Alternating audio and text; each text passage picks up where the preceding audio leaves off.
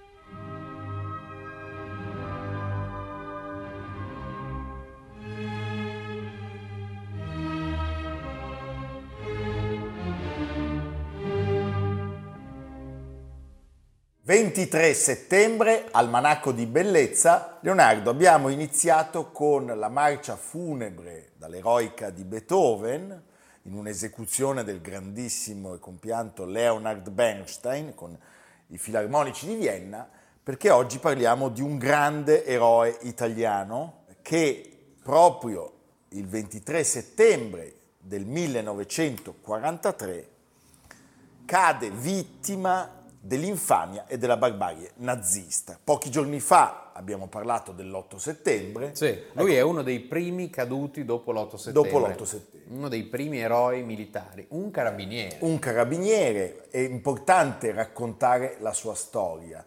Tutti voi avete sentito il suo nome, siete passati da una piazza, da una via o avete visto uno dei tantissimi monumenti che lo ricordano parliamo di Salvo d'Acquisto. Napoletano. Napoletano. Lui si chiamava in realtà Salvo Rosario Antonio d'Acquisto. Il 23 è il numero magico, dei suoi nel senso anni. che il numero dei suoi anni, il numero delle vittime che poi, non, no, che, che poi sono state salvate, e il giorno, a esclusione di, del suo sacrificio, e il giorno 23 settembre. E il giorno 23 settembre. Allora, ne abbiamo parlato l'altro giorno, proclamazione dell'armistizio e sì. caos totale. Dopo l'8 settembre, dopo l'annuncio di Pietro Per Badoglio, l'esattezza il 23 settembre è lo stesso giorno in cui viene proclamata la Repubblica Sociale Italiana. Quindi è il giorno in cui Mussolini torna da, dopo la liberazione dal Gran Sasso, Uh, per eh, opera di Otto Scorzeni. E per volontà mi del Führer. Mi viene da dire Sarkozy, Scorzeni, perché sono entrambi nomi di origine... Tutte e due hanno un tasso eh, di antipatia sì, però adesso... e, un livello di, di, di inquietudine. Però aveva, aveva sì, la, certo. la, la, la Diciamo che Scorzeni eh sì. è uno dei pochi peggio di Sarkozy. Ecco, sì. Eh? Mussolini ritorna dalla Germania, dove era andato a ricoverarsi dopo la liberazione e eh, l'Italia viene occupata l'operazione Alarico in modo rapidissimo dai tedeschi i nazi occupano l'Italia sì. qui siamo nei pressi di Roma siamo a Fiumicino sì. dove il governo è scappato i comandi militari sono scappati a Brindisi rimangono a gestire l'Italia in una situazione un po' imbarazzante loro erano molto legati ai Savoia, quindi al re, i carabinieri. I carabinieri non sono amati dai fascisti, sono quelli che hanno arrestato Mussolini, hanno sempre avuto questo atteggiamento di lealtà, soprattutto verso il re. Non sono amati dai tedeschi perché hanno combattuto a Porta San Paolo subito dopo l'8 settembre, l'8 settembre, e non sono contenti di collaborare con l'occupante perché i carabinieri fanno una doppia azione militare e di gestione dell'ordine pubblico e molti si daranno alla macchia e animeranno le prime, mm, le prime formazioni partigiane, altri verranno deportati a migliaia e migliaia, un capitolo di cui si parla troppo poco, Quindi siamo nel litorale laziale, non lontano da Roma, Torre in Pietra. Torre in pietra, torre in pietra. Arrivano dei paracadutisti tedeschi, occupano la cosiddetta Torre di Polidoro, che era stata lasciata abbandonata dalla Guardia di Finanza. dalla Guardia di Finanza e durante un'ispezione si imbattono in alcune munizioni. Sì, c'è chi dice forse ordigni per la pesca di Frodo, tu che sei un pescatore ma non di Frodo. Forse anche, Anche di di Frodo, però non uso le bombe. Però non lo dici. E ho le scariche elettriche, diciamo. Ecco. Prassi terrificante, ma questo è molto più terribile quello che stiamo raccontando. Cosa succede? Che eh, probabilmente una bomba appunto a mano, qualcosa, un ordigno esplode. E di questi tedeschi, due paracadutisti perdono Caput. la vita. Siamo già in quel momento in cui le rappresaglie prevedono il moltiplicatore, questo terribile e iniquo, crudele atto che i tedeschi metteranno poi in pratica altre volte, direi tristemente più note anche. Cosa vuol dire? Vuol dire 10 a 1, che si fa un, un rastrellamento, si prendono 22 persone, più si va prima di tutto dal locale responsabile dell'ordine pubblico. Chi è il responsabile dell'ordine pubblico? Un 20 vice brigadiere. Vice brigadiere. Vice brigadiere napoletano che viene da una famiglia di carabinieri che ha combattuto in Libia e poi è rimasto anche ferito in Sì. Libia. E poi ha frequentato la scuola sottufficiali di Santa Maria Novella a Firenze, quella che oggi è stata sgomberata perché lì verrà un museo, è stata trasferita e quindi è stato eh, dislocato, è stato collocato a, a Torre in Pietra. Lui cerca subito, Mol- di- è da solo praticamente, Da solo. perché i suoi collaboratori sono andati via. devo eh. dire, da Cioè, solo, lì- con una tempra straordinaria, fin da subito cerca di convincere i tedeschi eh, del fatto eh, che non ci sia nessun responsabile, che non si tratti di un attentato, ma in realtà che l'incauto gesto di uno dei paracadutisti abbia provocato l'esplosione, ma eh, l'ufficiale nazista non ne vuole sapere e il 23 di settembre inizia il rastrellamento.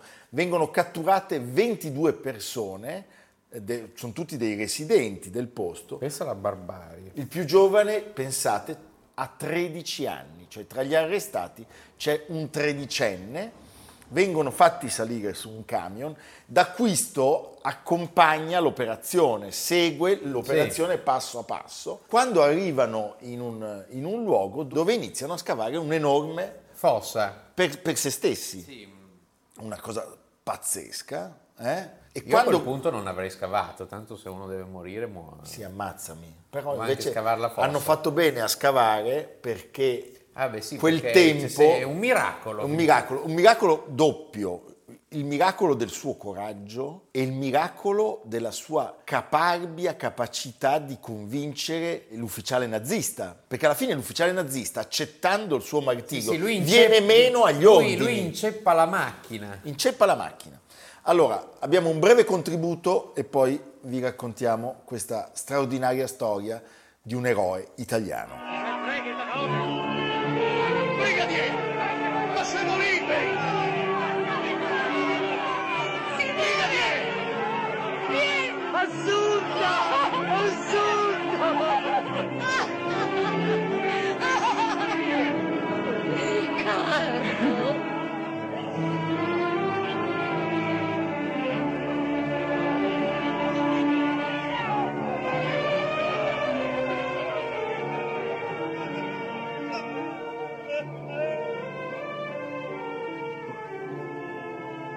Posso raccontare che sono stato amico tuo?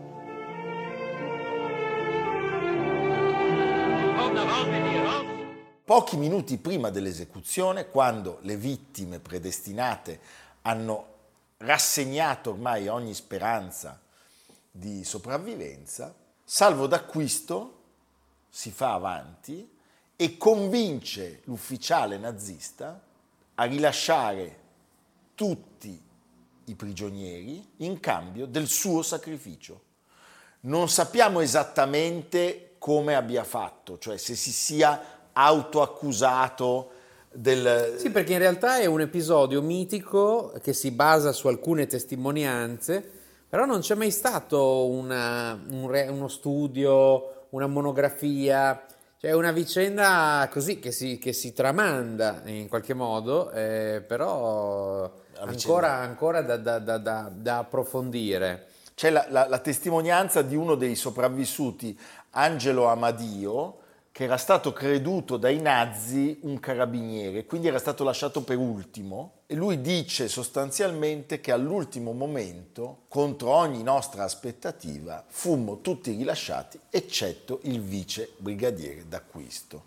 Ci eravamo già rassegnati al nostro destino quando il sottufficiale parlamentò con un ufficiale tedesco a mezzo dell'interprete. Cosa disse il d'acquisto all'ufficiale in parola? Non c'è dato di conoscere. Sta di fatto che dopo poco fummo tutti rilasciati. Io fui l'ultimo ad allontanarmi da detta località. E vista l'inutilità eh, di far ragionare il comando tedesco, sostanzialmente d'acquisto pensiamo si sia assunto l'intera responsabilità eh, dell'attentato, un attentato che non era stato commesso da nessuno. Quindi 22 prigionieri vengono liberati e lui viene seduta stante, passato per le armi, viene fucilato immediatamente. Pare che anche i nazisti abbiano riconosciuto successivamente la straordinaria forza e l'eroismo del suo atto e lui, prima di essere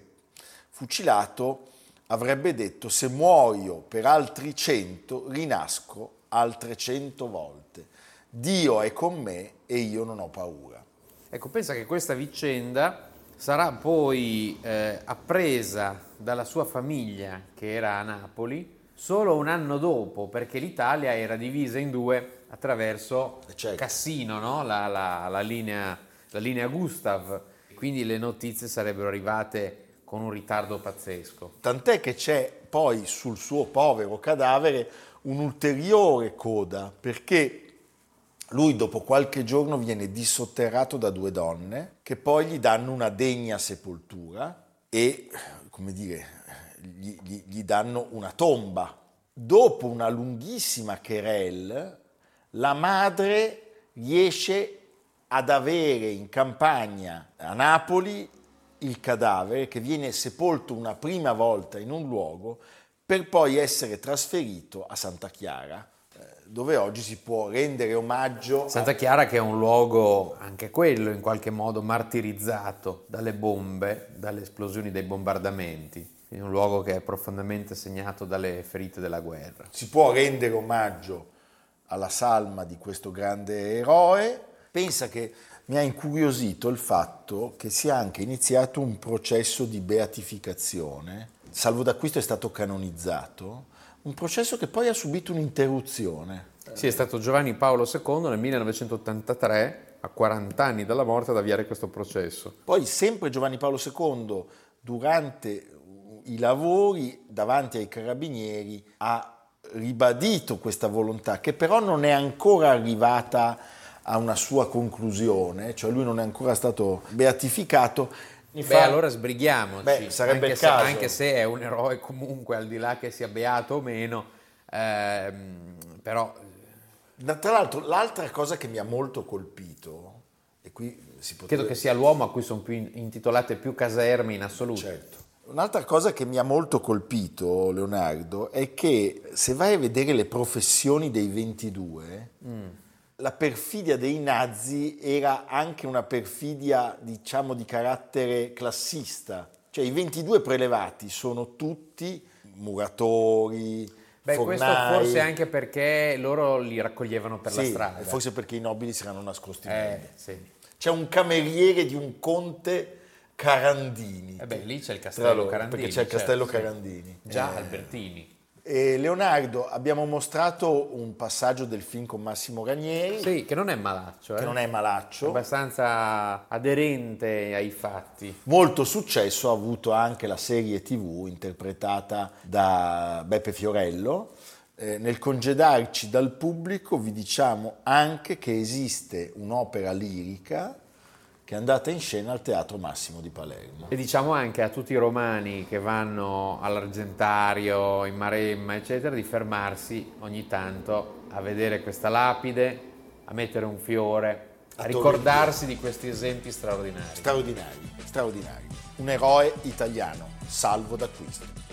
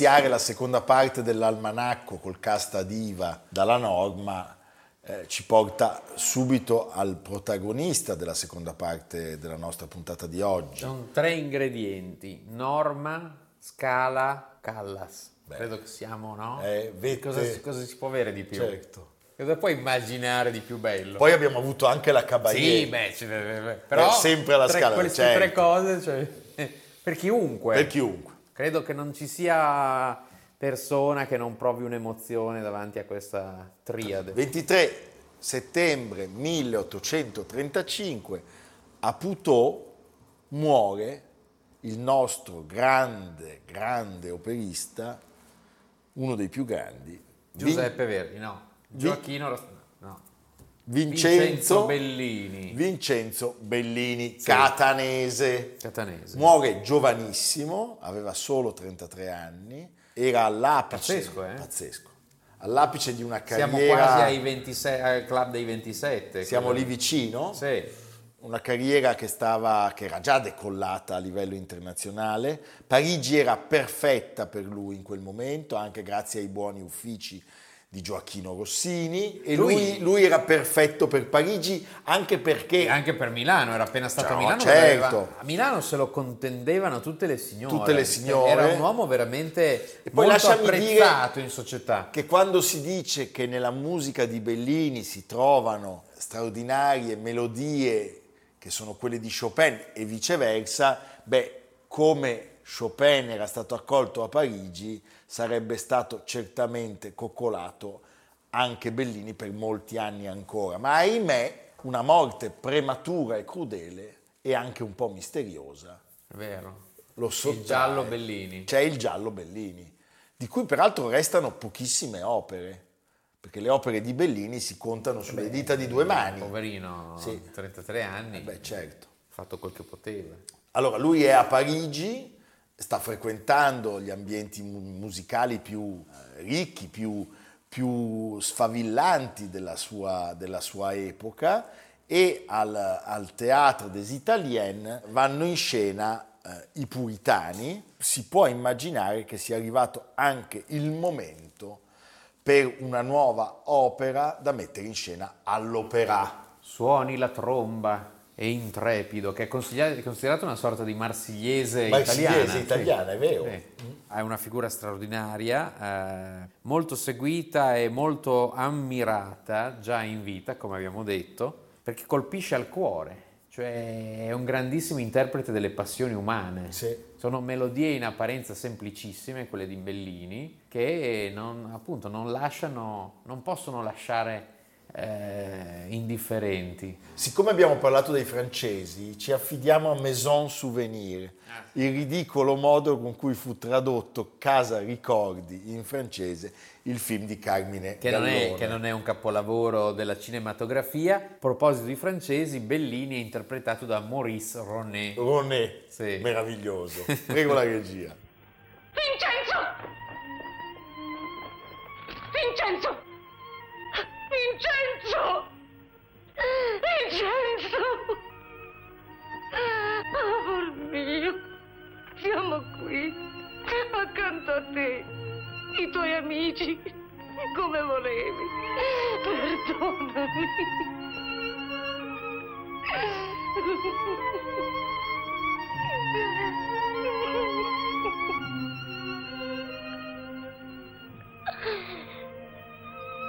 È colpa mia. È colpa mia. Era così giovane. Lui quando muore eh, viene sepolto, quindi abbiamo un secondo caso oggi di sepolture multiple, perché lui viene sepolto a Père Lachaise, lo stesso cimitero che avrebbe accolto pochi anni dopo le, le spoglie di, di- di Cherubini e di Chopin. E lui viene sepolto lì vicino in un monumento di Carlo Marocchetti, che è l'autore del famoso Cavale de Bronze di, di Torino, di Piazza San Carlo, proprio. L'hai detto in piemontese. Sì. E rimase lì per 40 anni. 40 la salma. anni. E Poi- poi... viene traslata non a Santa Croce come capiterà a Rossini, Certo, ma a. a Catania, Sì, giustamente, giusto. 1876, l'Italia è unita e a Roma capitale e si, Nella e si riprende sì. i suoi eroi. Nella La cattedrale salma viene esumata, la stessa cosa appunto capiterà a Rossini per cui c'è anche una foto della, della salma esumata che è abbastanza raccapricciante e a Catania gli verrà intitolato lo splendido teatro che Beniamino Gigli avrebbe definito la sala migliore al mondo per acustica. Io penso di essere d'accordo. Con Beniamino Gigli. Sì, Quindi perché- Gigli e Maranghi. No, beh, il Teatro Massimo Buon- Bellini, lasciamelo dire, che è un teatro a cui siamo molto legati, ha un'acustica meravigliosa, anche eh, mi dicono, malgrado diciamo, l'ampliamento della buca orchestrale, operato non molti anni fa, che l'avrebbe un pochino peggiorata, resta il fatto che è un teatro che suona meravigliosamente. La sua salma, il suo feretro fu accolto da folle oceaniche, attraversò l'Italia. Beh, questo lo trovo meraviglioso. Ci fu una partecipazione straordinaria e quando appunto le sue esequie furono celebrate a Catania, eh, ci fu un momento di commozione incredibile.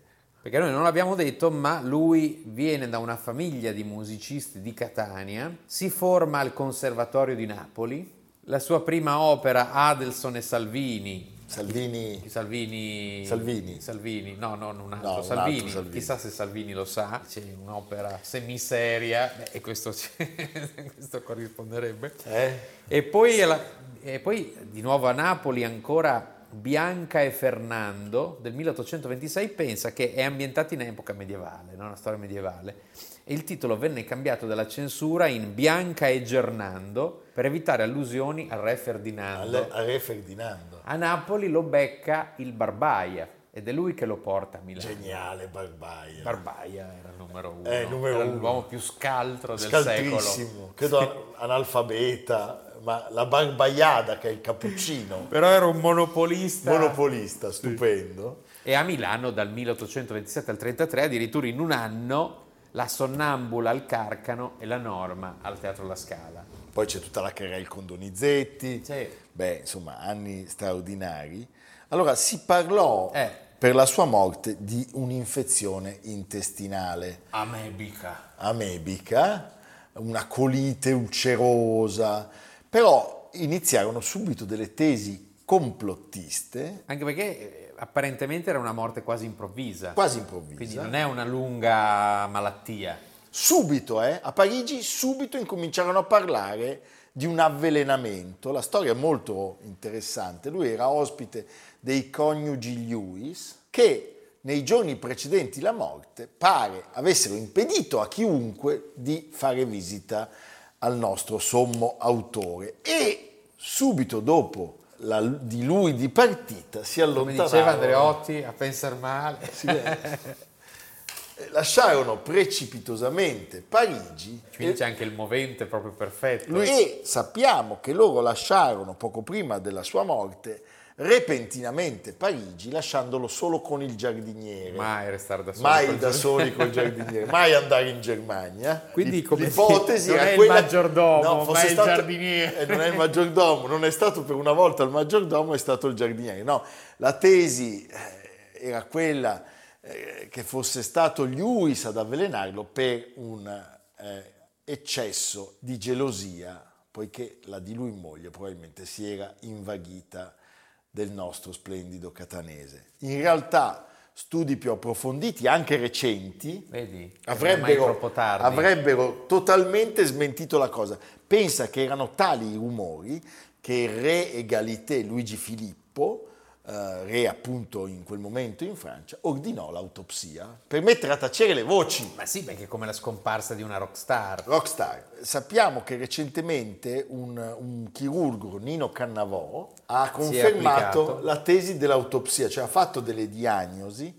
non so come, non so dove, però avrebbe stabilito che lui ha lasciato questo mondo a causa di una retticolite ulcerosa riacutizzata di natura E psicosomatica. allora avranno aperto la, la Non lo so. sepoltura. Non lo so. Sai che lo fanno di solito queste cose, si vengono a sapere dei medici. Ma il duca è morto avvelenato o Dato- no? eh, certo. Così. Comunque io ti dico che ehm, a Catania... Tu che sospetti hai? A Catania sospettano ancora. Eh Eh, beh, è un classico. è un caso ancora molto caldo quello della morte di Bellini a Catania. Quindi c'è un derby Parigi-Catania. Sì, a Catania dicono che sia stato un palermitano. No, questo non è vero.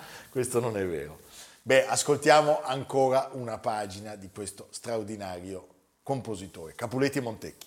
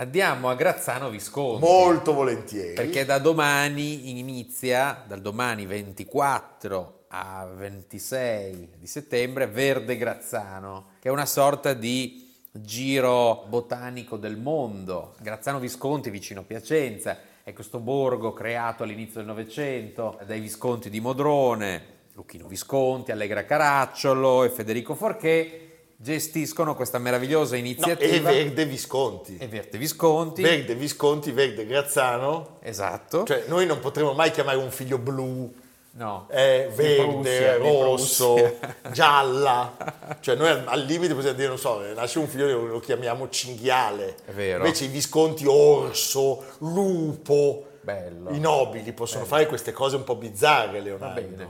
Non, Eh. non- non riesci a, No, non, riesci a farmi sentire No, va bene. in difetto. Però è molto interessante perché quest'anno ancora di più l'esotismo è al centro di Verde Grazzano. Eh, il giardino dei ciliegi dall'altopiano della Bainsizza in Slovenia e poi c'è una presenza, piante di agrumi, 300 tipi diversi, cedri, limoni, clementini, di tutto di più. Piante carnivore? Chissà, Chissà. Andremo a chiediamo a vedere. Luchino. Chiediamo a Luchino Sì. Junior Sì. che fa la birra buona. La bi- ottima Ottima birra, va bene. Evviva. una cassa, Ma, eh sì, una cassa, che Eh, facciamo dai. questa pubblicità. Così la beviamo in diretta, In si diretta. può bere in diretta la birra. Possiamo fare tutto. Va bene. Quasi. A domani. Almanacco di bellezza a cura di Piero Maranghi e Leonardo Piccini. con Lucia Simioni, Samantha Chiodini, Silvia Corbetta, Jacopo Ghilardotti, Paolo Faroni, Stefano Puppini. Realizzato da Amerigo Daveri, Domenico Catano, Luigi Consolandi, Simone Manganello, Valentino Puppini. Una produzione classica HD, Sky Canale 136 in collaborazione con Intesa San Paolo.